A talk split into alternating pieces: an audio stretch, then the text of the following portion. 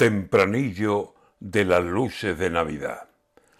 Aún faltan más de dos meses para el mes de Navidad y antes que el río y los peces nos traen la oscuridad.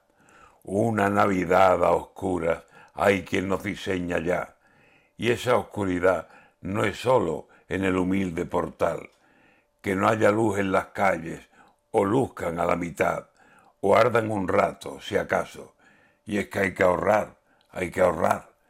Dicen que al nacer Jesús nace la luz, la verdad, y la luz se la apagamos.